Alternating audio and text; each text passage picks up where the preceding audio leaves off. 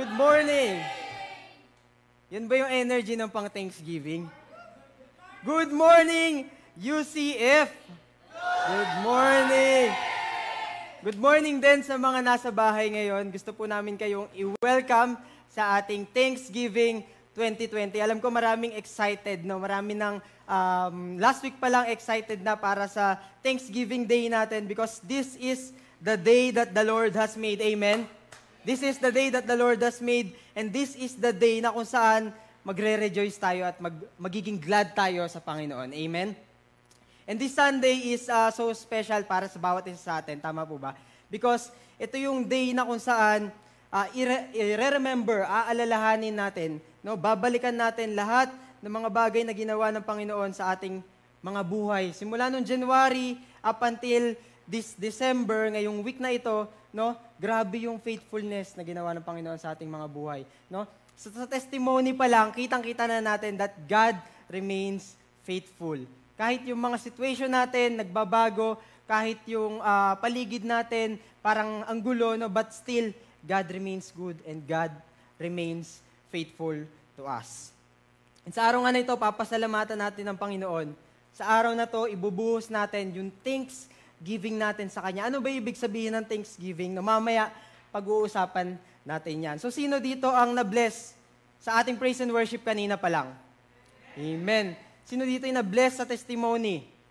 Amen. So kung na-bless ka, kung ikaw ay uh, napagpala ng Panginoon, pwede mo bang i-click yung share button dyan? I-share natin itong uh, live stream natin na sa ganun hindi lang tayo yung nabe-bless, but even yung mga kapamilya natin, even yung mga kapatid natin, even yung mga ka-work natin, sila mismo no, makaka-receive ng blessing na na-receive natin. Amen?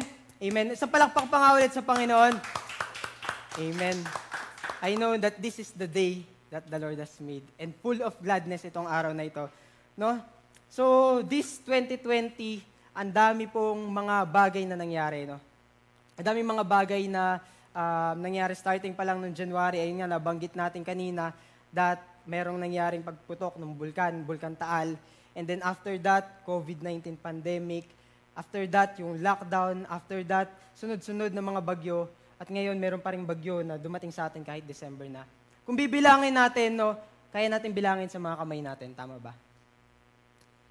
Kahit ganun kadami yung nangyari, kahit ganun ka, uh, kadami yung mga hindi bagay na magaganda na nangyari sa atin, kaya natin bilangin yon.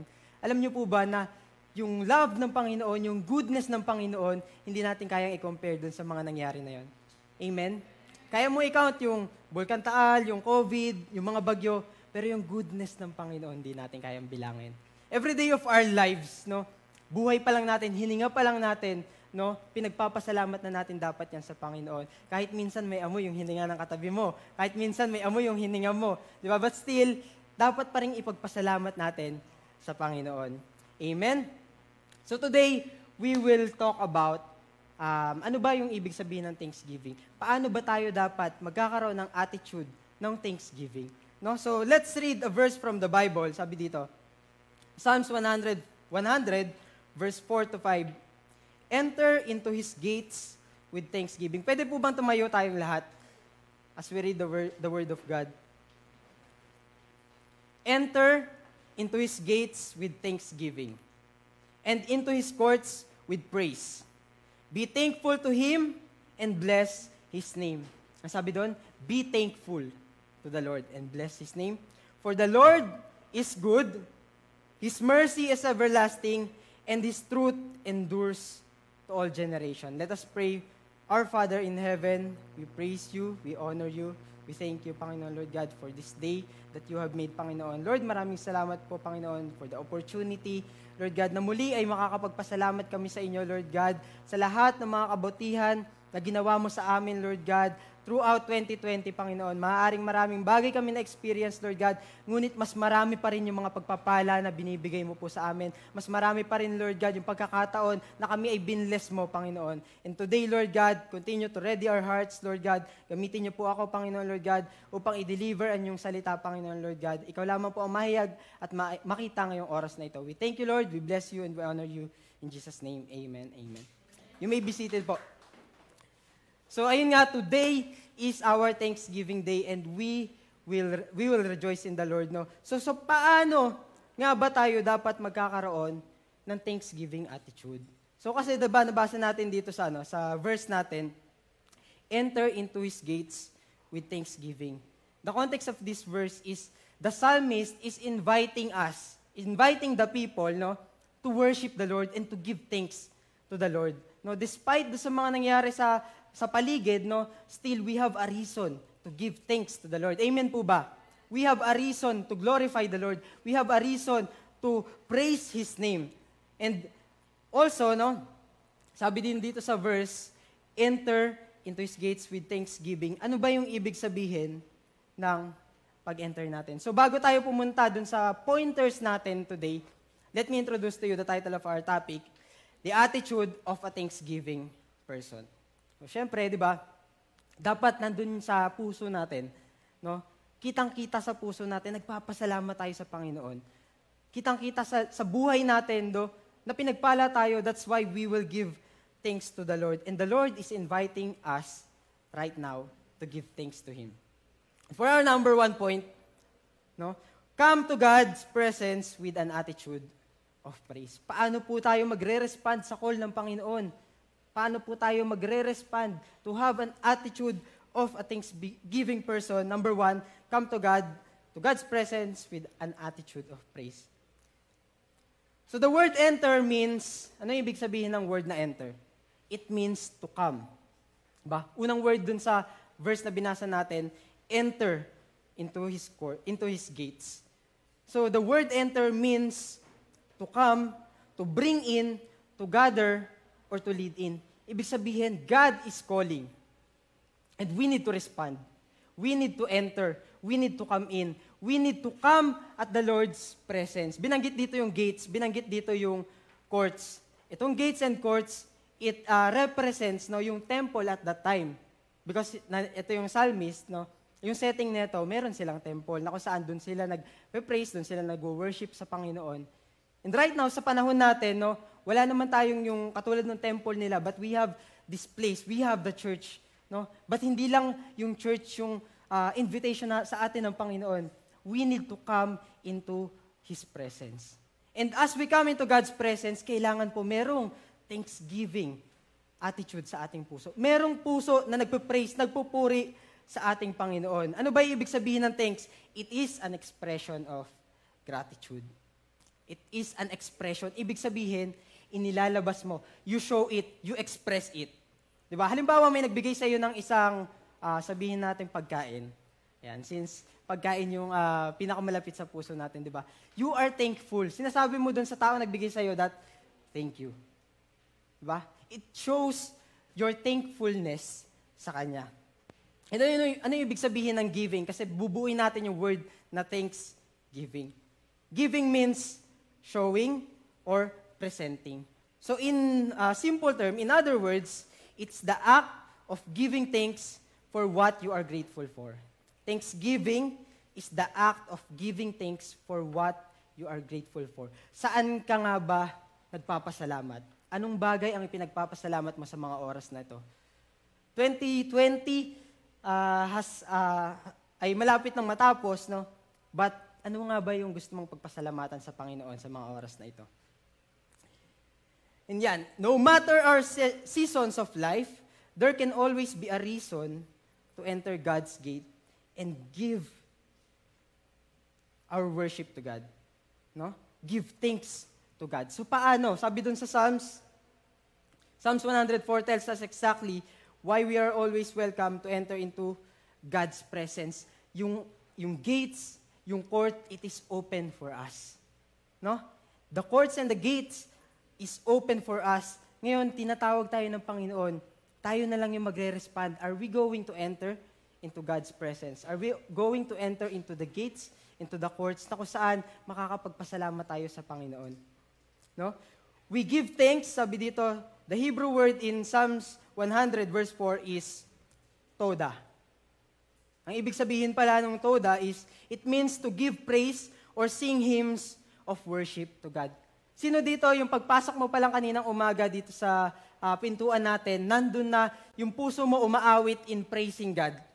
Or pagpasok mo dito, Lord, Ano kaya yung ano, gag- kakainin ko mamaya? Lord, ano ba yung ah, gagawin ko pa mamaya? Or, or you are ah, praising God. Naglalakad ka pa lang. Bago ka pa lang kumunik kanina sa live natin, no, paggising mo pa lang, Lord, thank you. Lord, praise God. You have an attitude of praise and thanksgiving. No, many times we want to come to God with our own agenda, no? Maraming beses that as we come, number one point natin, come into God with an attitude of praise and thanksgiving, no? Ma- madalas, we come to God with our own agendas. Lord, I need this. Lord, I need that. Lord, bigyan mo po ako ng ganito. But how many times in our lives, na nang lumapit tayo sa Panginoon, ang gusto lang natin sabihin ay, Lord, thank you. Wala tayong, wala tayong ibang agenda na, Lord, ito yung kailangan ko. Pero, Lord, salamat po. Lord, salamat dahil buhay ako. Lord, salamat dahil may pagkain ako na kinakain. Lord, salamat dahil may bahay ako na tinitirahan. Lord, salamat dahil may trabaho ako. Lord, salamat dahil wala akong sakit. Lord, salamat dahil hindi ako nasa ospital, hindi ako nagbabayad ng oxygen. Libre ko na, nalalanghap yung hangin na kailangan kong langhapin. No? How many times in our lives na lumapit tayo sa Panginoon, ang ginawa mo lang, nagpasalamat ka sa Lord? Pwede bang, as we do this Thanksgiving, no? Kapag lalapit tayo sa Panginoon, pwede bang yung prayer natin nag-uumpisa, Lord, thank you. Thank you, Lord. Thank you, Father. And ayun nga, we want to speak to Him with, with all the words of our pleading or asking and sometimes even demanding pa tayo when we enter the gate of the Lord. When we enter the presence of God. But hindi po dapat ganun mga kapatid, no? Alisin natin yung pagdedemand natin sa Lord. Alisin natin yung ah, puro paghingi natin sa Panginoon. No? It's not good, it's not bad na humingi sa Panginoon. But always take a time to give thanks to the Lord. No? Palitan mo naman yung perspective mo na hindi ka lang hihingi, kundi ipagpapasalamat mo sa Panginoon yung mga bagay na meron ka na sa iyong buhay. Amen? Sabi dito, yung psalmist, no, it is invi- he is inviting us into a deeper intimacy and more meaningful way to connect with God. No, yung psalmist dun sa verse, um, ini-invite tayo na kumonect tayo sa Lord. Enter into the gates, come unto God's presence, no, and give thanks unto Him. Pasalamatan natin ang Panginoon.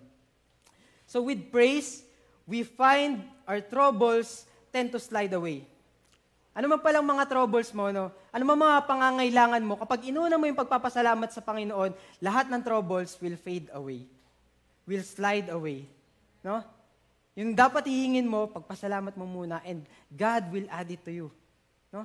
Isusunod na yan ng Panginoon. Basta nakita niya na ikaw nagpapasalamat ka na in, in advance, wala pa man yung bagay na pinagpe-pray mo, wala pa man yung bagay na hinihingi mo sa Panginoon, pero dahil nagpapasalamat ka na, alam ni Lord yan, ibibigay sa iyo yan ng Panginoon.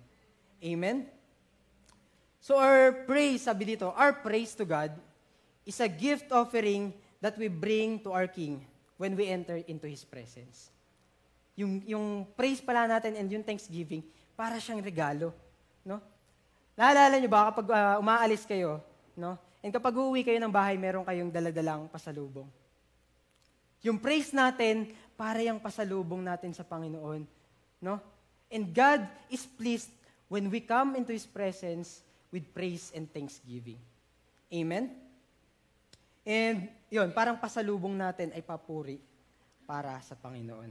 Amen po ba? Sabi dito sa Psalms 118, 19 to 20, Open to me the gates of righteousness, I shall enter through them. I shall give thanks to the Lord. No? As we enter into the, into the Lord's presence, no, daladala natin yung pagpapasalamat and attitude of gratitude to the Lord.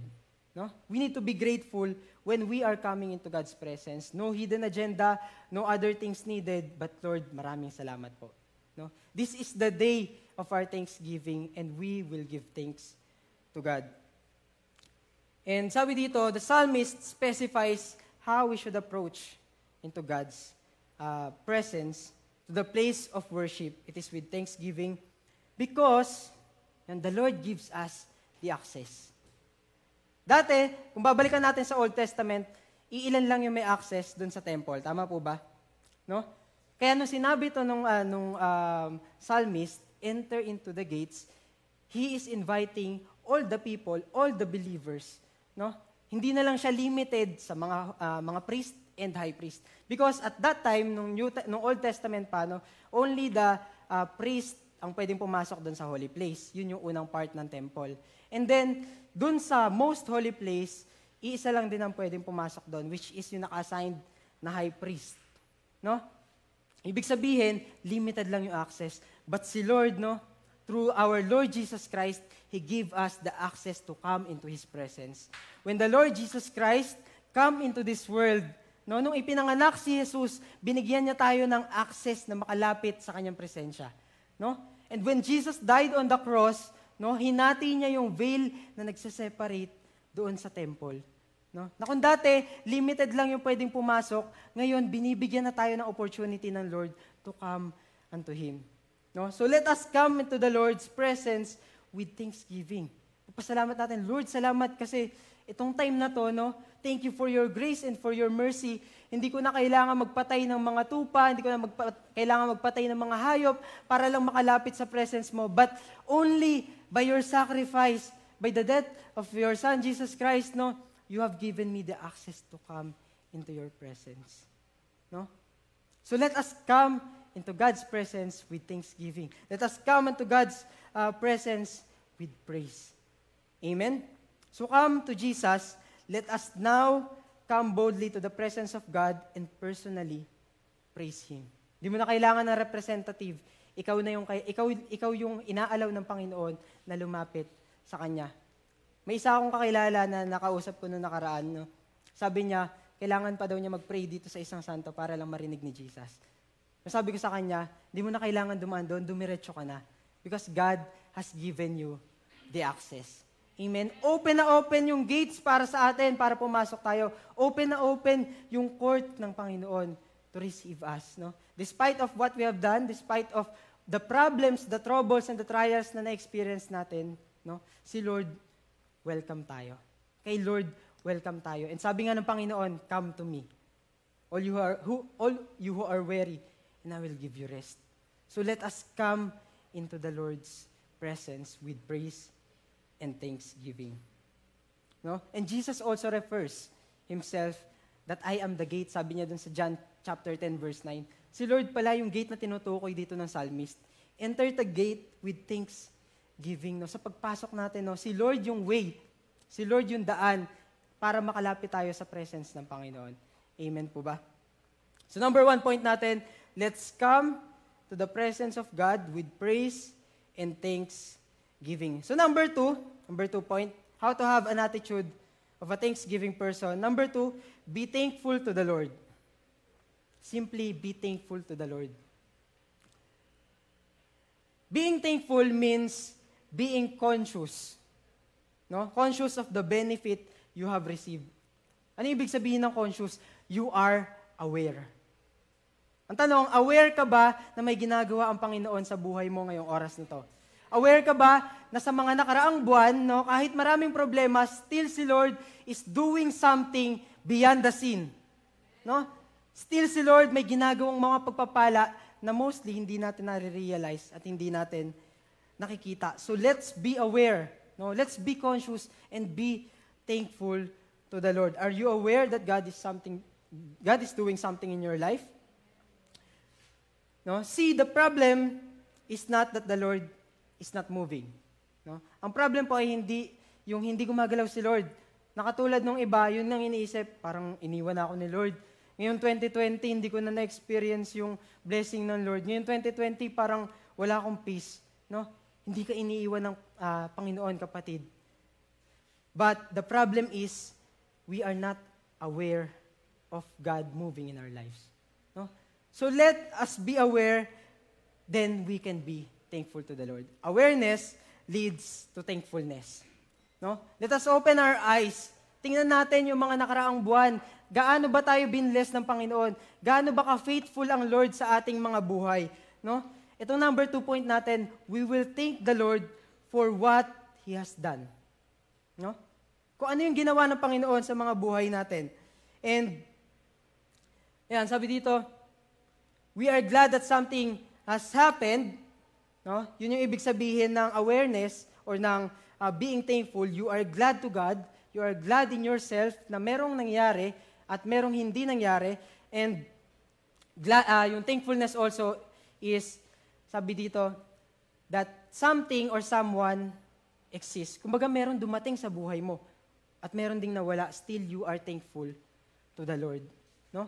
Always be thankful to God by being aware into the blessings na inad niya sa'yo, and even into the blessings na inalis niya sa'yo. Why? Because yung mga blessings pala na tinanggal sa atin ng Panginoon, pwedeng, hindi, uh, pwedeng uh, makilid sa atin sa hindi maganda pa. No? But um, we need to be aware. We need to um, learn to thank God. Be thankful in the Lord. Simply thank the Lord for everything He has done in your life. Ano ba yung ginawa ng Panginoon sa buhay natin this whole 2020? No? Remember how many times the Lord did miracles in your life. Remember how many times the Lord rescued you from a situation that you did not know what to do. No? Maraming sitwasyon sa buhay natin na hindi natin alam ang gagawin, pero nandyan si Lord, dumating siya. No? When we call unto Him, the Lord rescued us. So let us be thankful. No? Lord, salamat dahil ginawa mo itong bagay na to. Salamat po, Panginoon, dahil nandito ka at nakita mo ako sa sitwasyon na ito. No? Be thankful to Him. And sabi nga dito, in everything, give thanks, for this is God's will for you in Christ Jesus.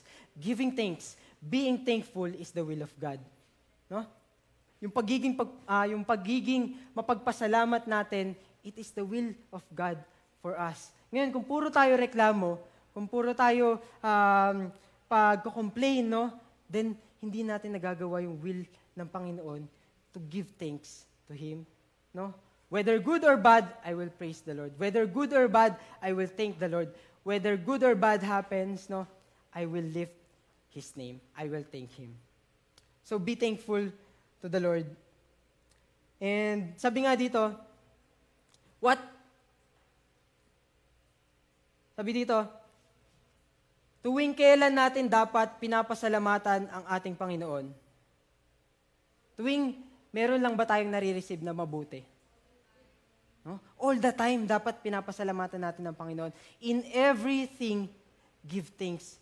Hindi lang kapag may bago kang na-receive na gamit, hindi lang kapag nakabili ka ng bahay, hindi lang kapag nakapag-open ka ng business, but every time No? Every second, every minute of our lives, we need to thank the Lord. We must give thanks to God. No? Simply thank the Lord. Be thankful to Him. No? For what He has done. Ano ba yung ginawa ng Panginoon? No? Pinagaling ka ng Panginoon. Ano ba yung ginawa ng Lord? Binigyan ka niya ng magandang trabaho. Binigyan ka niya ng maayos na pamilya. No? Pinrovide ni Lord yung mga pangangailangan mo, ipambayad mo sa school. Yung iba, hindi nakakapag-aral, pero ikaw nakakapag-aral ka. No? Yung iba, hindi nakakakain ng kumpleto sa loob ng isang araw, pero ikaw, nakakakain ka, merong merienda pa. Di ba?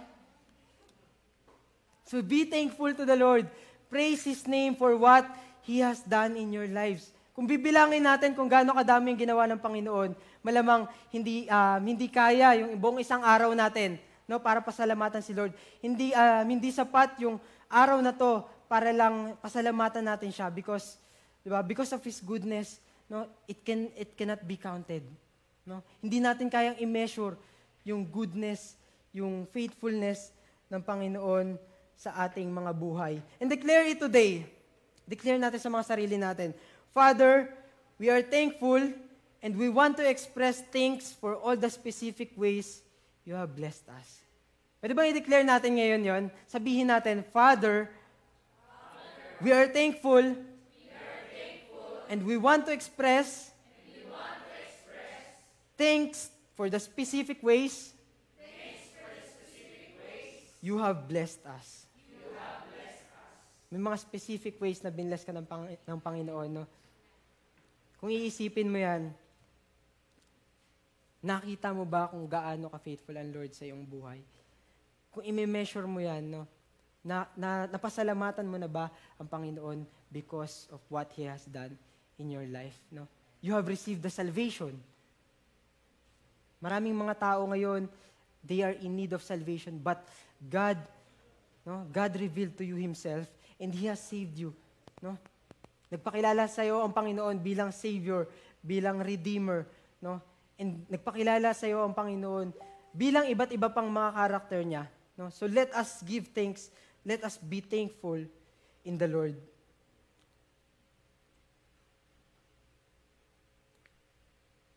So yun, number two point natin, be thankful to the Lord for what He has done. And number three point natin, bless His name.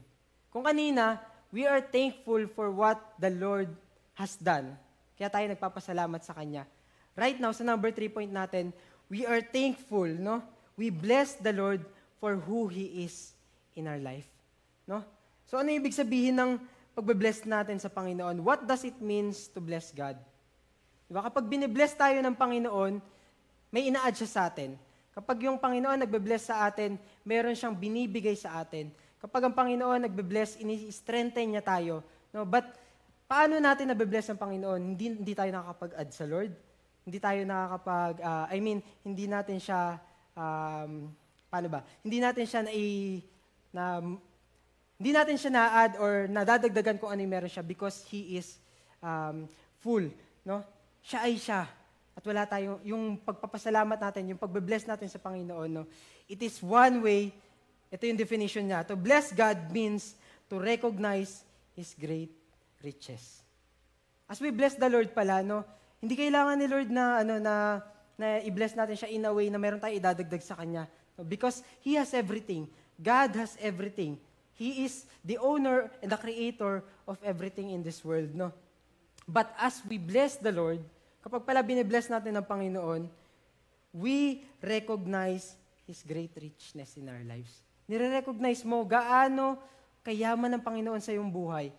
Nire-recognize natin kung gaano siya ka-gracious sa atin at nagbibigay ng reward sa atin every time we obey Him, every time we come into His presence, every time we enter into His gates and into His courts.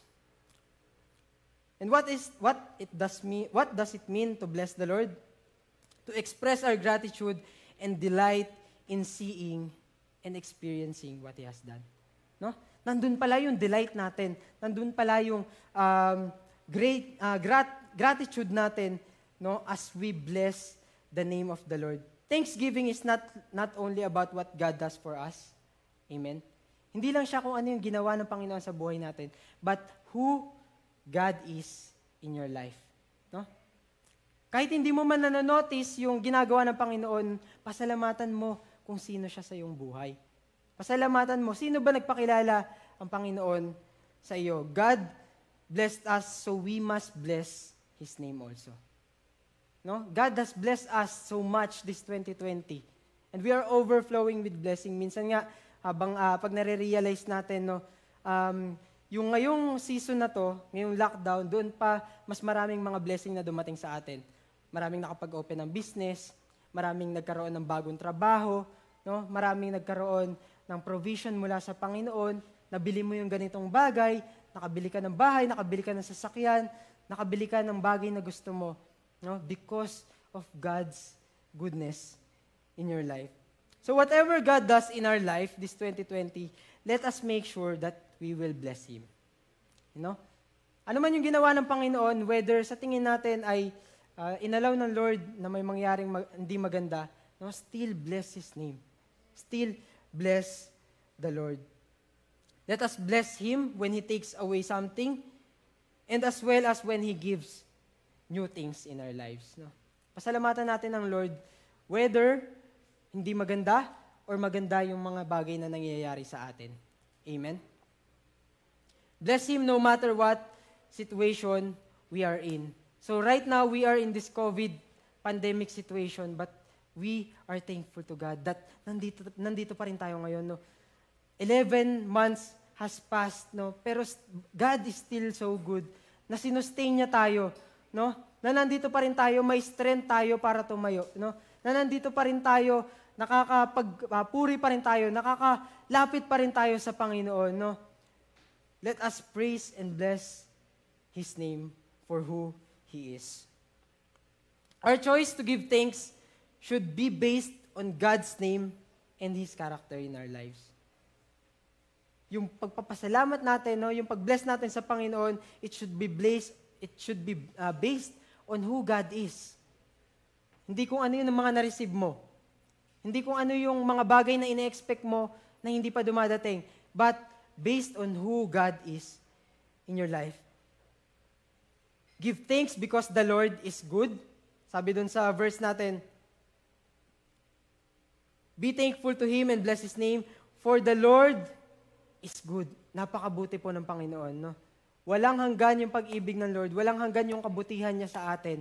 The Lord is so good. And naranasan natin yan, na-experience natin yan ngayong 2020. No? The Lord is so good. And sabi dito, His mercy is everlasting. Yung mercy ng Panginoon, His loving kindness is never ending. Amen? Hindi tumitigil ang Panginoon na bigyan tayo ng pag-ibig niya, ng pagmamahal niya. No? Every time na kailangan na kailangan natin ng pag-ibig, nandyan ang Panginoon para iparamdam sa atin, ipadama sa atin na mahal niya tayo. And that is something na dapat nating pagpasalamatan sa Panginoon. No? Hindi lang dahil dun sa mga blessings, but kung sino ba si Lord sa ating buhay. Kung sino ba si Lord nagpakilala sa iyo sa isang sitwasyon. Amen?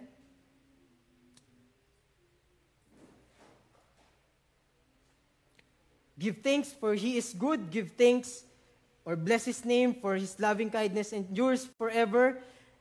Bless His name for He is faithful to all the generations. No? Yun yung last part ng ano ng Psalms 100 verse 4 to 5. Pagpasalamatan natin ng Panginoon dahil yung faithfulness niya hindi lang napuputol sa isang generation. Ibig sabihin, kung gaano ka-faithful si Lord kay Abraham, ganun din ka-faithful si Lord sa iyong buhay. Kung gaano ka-faithful si Lord kay uh, Isaac, ganun din ka-faithful ang Lord sa iyong buhay. Kung gaano ka-faithful si Lord kay Jacob, kung gaano siya ka-faithful kay Moses, kay David, kay Noah, kay Paul, sa mga disciples, no? God is also faithful in our lives. He is so faithful. And the more you know about God, the more we know about God's faithfulness, the more we can praise and bless His name. So kailangan pala, no, kilala natin ng Panginoon sa, sa, sa isang sitwasyon ng ating buhay. Amen? Sino si Lord nagpakilala sa iyo ngayong quarantine season?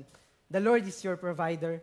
The Lord is your comforter. Noong mga panahon na may anxiety ka, noong mga panahon na nalulungkat ka, you are worrying about something in your life, the Lord said, I will provide. No? Nag-provide ang Panginoon sa iyo. He is your provider. He is your comforter. He is your healer. And anong character ni Lord ang na-experience mo na? Yan ang question ko sa atin, sa bawat isa sa atin ngayon. Anong character ng Panginoon ang na-experience mo ngayong 2020? Pwede bang gamitin natin yung comment section natin para, ipa, para pasalamatan ng Panginoon kung sino siya sa ating buhay ngayong 2020 kung lagpas isa yan, kung lagpas sa lima yan, itype mo lang, no? Ipakilala mo sa bawat tao na nakakakita kung gaano kabuti ang Panginoon sa iyo, kung sino si Lord sa iyong buhay. The Lord is my shepherd, I shall not want. The Lord is my hope. God is my light. God is my refuge. God is my strength. God is my provider. He is my healer. He is my banner. He is my victory. Amen? Yun yung mga characters and attributes na pinakilala sa atin ng Panginoon. Ngayon, paano mo siya na-experience ngayon 2020 na may pagpapasalamat mo sa Panginoon? Amen? Bless the name of the Lord for who He is. Bless the name of God. No? Sabi nga dun sa isang Psalms, no? Bless the Lord, O my soul. Worship His holy name. No? i-bless natin ang Panginoon. Hindi lang doon sa mga bagay na kaya nating ibigay, hindi lang uh, sa mga bagay na kaya nating i-offer sa harapan niya, but by simply giving praise mula sa iyong puso. Having an attitude of gratitude, having an attitude of praise and thanksgiving. No? Na despite of all the things that has happened, Lord, still may reason ako para magpasalamat. Lord, still merong reason para itaas kita. Lord, still merong reason para mag-look forward ako sa, da- sa darating na taon no, with hope and with expectation in my heart because nakita kita kung gaano ka ka-faithful ngayon, makikita ko kung gaano ka ka-faithful sa akin sa susunod na taon. Amen? And that builds our hope when we know who God is in our lives. No? When we think, when we give thanks to Him, when we uh, enter into His presence with praise and thanksgiving, and then when we bless His name. Who God has been in your life? Who God has been in my life right now? Paano ko ba na-encounter, na, na-encounter ang Panginoon? Paano ko ba siya nakilala sa aking buhay? Maybe dumaan tayo or dumaan ka sa isang sitwasyon na parang sa tingin mo, Lord, there's so much problem that overwhelms me. There's so much trouble that comes into my heart because of what happened this 2020. But Lord, still I will, I will praise you. Still, Lord, I will give you thanks. Still, Lord, I will bless your name.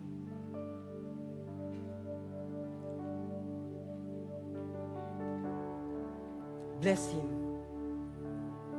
Thank God and come into his presence with an attitude of gratitude in our hearts. Kapag ginawa natin yung tatlong bagay na to, we can have the attitude of thanksgiving. That no matter what situations, no, kaya mo magpasalamat sa Panginoon. There's so much reason to give thanks to God. No? And do not allow yung mga bagay na nangyari para mawala yung pagpapasalamat sa puso natin. Mawala yung pagpapasalamat sa ating mga bibig. The Lord is inviting us right now to come. My child, come to me. Son, come to me.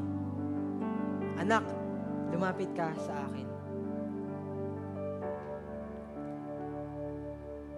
Come to me. While you are weary, and I will give you rest.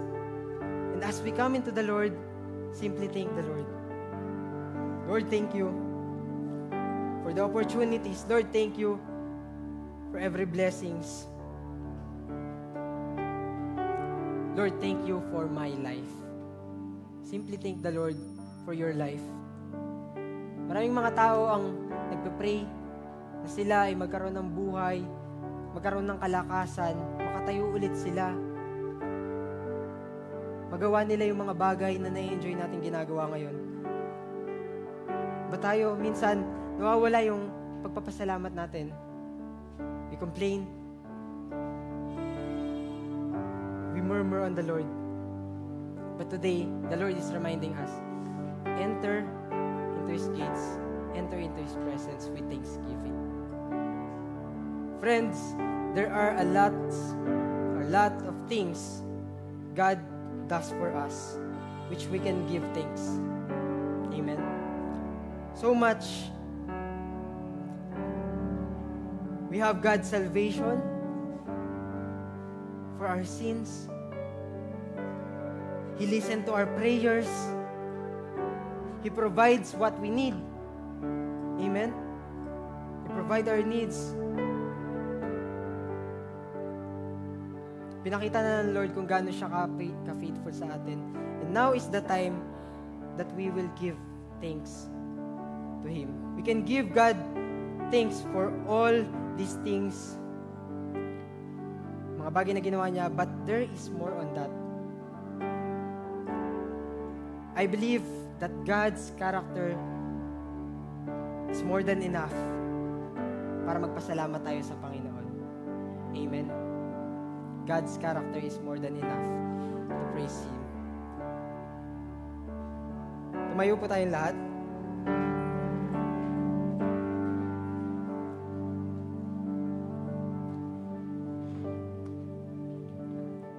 Us come to the Lord right now at this moment. Lord, thank you. Lord, salamat po Panginoon. Appreciate every little things that you have in your life. Appreciate even the smallest blessing na nakita mo sa iyong buhay na minsan hindi natin na-notice. Appreciate it. Give thanks to Him when we experience challenges. Give thanks to Him when we experience victories. Amen. Be grateful to God. Be grateful to the people around you. Amen. Yung season of Thanksgiving, it is a season of showing, expressing our thanks to the Lord. Pwede bang pasalamatan mo yung katabi mo? Thank you. Th- I thank God. I thank the Lord for your life. Salamatan mo yung mga kasama mo na ngayon, hindi ka iniiwan. Salamatan mo yung cell leader mo na nagtyaga sa'yo. This 2020, kahit di ka na nagpakita, hindi ka na nag-reply, hindi mo sinin yung chat niya, hindi mo sinagot yung tawag niya, give thanks to Him. It's a season of thanksgiving. Thank them, no? Thank those people who encourages you. Thank those people na laging nandyan para itap yung likod mo kapag umiiyak ka, kapag kailangan mo ng encouragement. And sa lahat, pasalamatan natin ng Panginoon because of what He has done in our lives. Thank God for the salvation. Thank you, Lord, that we are saved. Thank you, Lord God, that we are covered and protected by your blood. Thank you, Jesus, because nandito pa rin po kami ngayon, may lakas. Lord, hindi mo hinayaan, Panginoon, Lord God, na may mawala sa amin sa oras na to, Panginoon. But Lord, you keep us, Panginoon, Lord God. You bless us so much. And you let us experience, Panginoon, your goodness and your faithfulness. That's why we just want to offer our praise and thanksgiving at your feet right now. All our praises, all our adoration belongs to you, O God. All our uh, thanksgiving, Lord God, all inside our hearts, Lord God, na hindi namin ma-express, Panginoon, Lord God. Hindi po namin masabi, hindi po namin mailabas, Panginoon, Lord God. Turuan niyo po kami, Panginoon, Lord God, na i-voice out, Panginoon, Lord God, ano man po yung nasa aming mga puso, Lord God, as we give thanks to you and to your name. Great are you, Lord. You are good. You are faithful. You are an awesome God. We praise you, Lord. We thank you. We honor you. In Jesus' name we pray. Amen. Amen.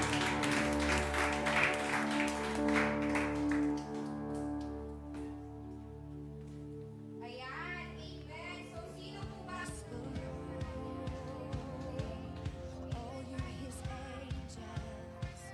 Gawin doon is dapat pala, no, yung Thanksgiving, it's an attitude of the heart. Amen Yes, ba? yes, amen. So, sa lahat ng kasama natin dito, no, pwede po ba na ngayon ay pakisabi lang naman no, kung paano mo pinupuri ang Panginoon. At sa mga kasama natin dyan sa online, no, pwede bang pakichat naman dyan ng thank you, Jesus. Ayan. Ayan, ayan. Kailangan, Marami na. kailangan makita I-chat namin nyo. ha, na tinachat ninyo yung thank you, Jesus. Amen. Kasi sabi kanina sa word, di ba? Dapat dinedeclare daw po natin. Amen po ba? So today, no, we are declaring that we are thanking Jesus. Amen. No? So, part po na ng pagpapasalamat sa Panginoon, of course, is the blessings that we have received yearly, di ba? Yes, yes. Araw-araw. And then to, to, to give uh, an, an exhortation na parang kanina naliwanagan tayo at uh, talagang uh, lahat ba na-encourage, lahat natuto, lahat na correct, di ba? Lahat ng, ayun pala yung thanksgiving kasi ako na-correct din ako. Do sa word na thanks and giving. So in giving thanks pala, dapat talaga you present something. Uh, hindi Yes. lamang yung pasasalamat na salita. That because that is thanks only. But giving is we are presenting something in the- to the Lord. So right now, to give us an exhortation, maaari natin tawagin ulit ang ating ah, mahal na pastor, Neil Makapulay, for the exhortation of ah, Thanksgiving.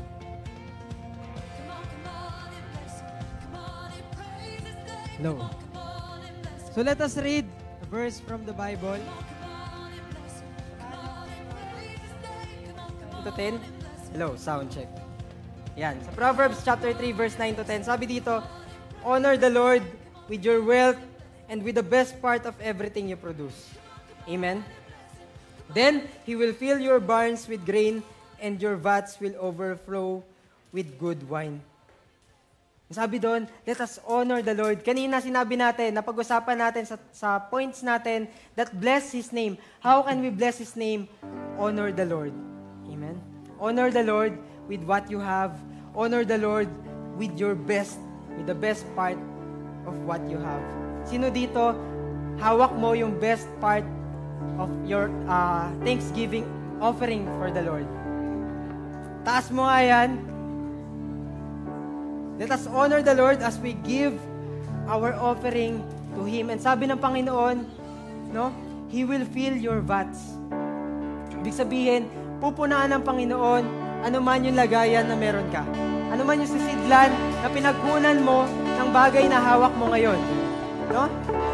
From your heart, your heart will, will overflow with praise and thanksgiving. Your heart will, will overflow with generosity from the Lord. Kung yung bulsa mo yung pinanggalingan yan, kung yung wallet mo yung pinanggalingan yan, no, it will overflow from the Lord. Amen. God will multiply and exceed ano man yung kakayanan o capacity ng meron ka. Amen. Amen, Pastor. Thank you for that.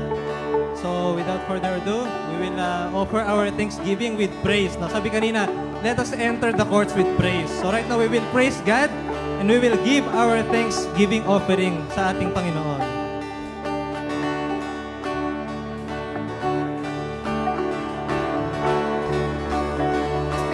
Hallelujah. Let's continue.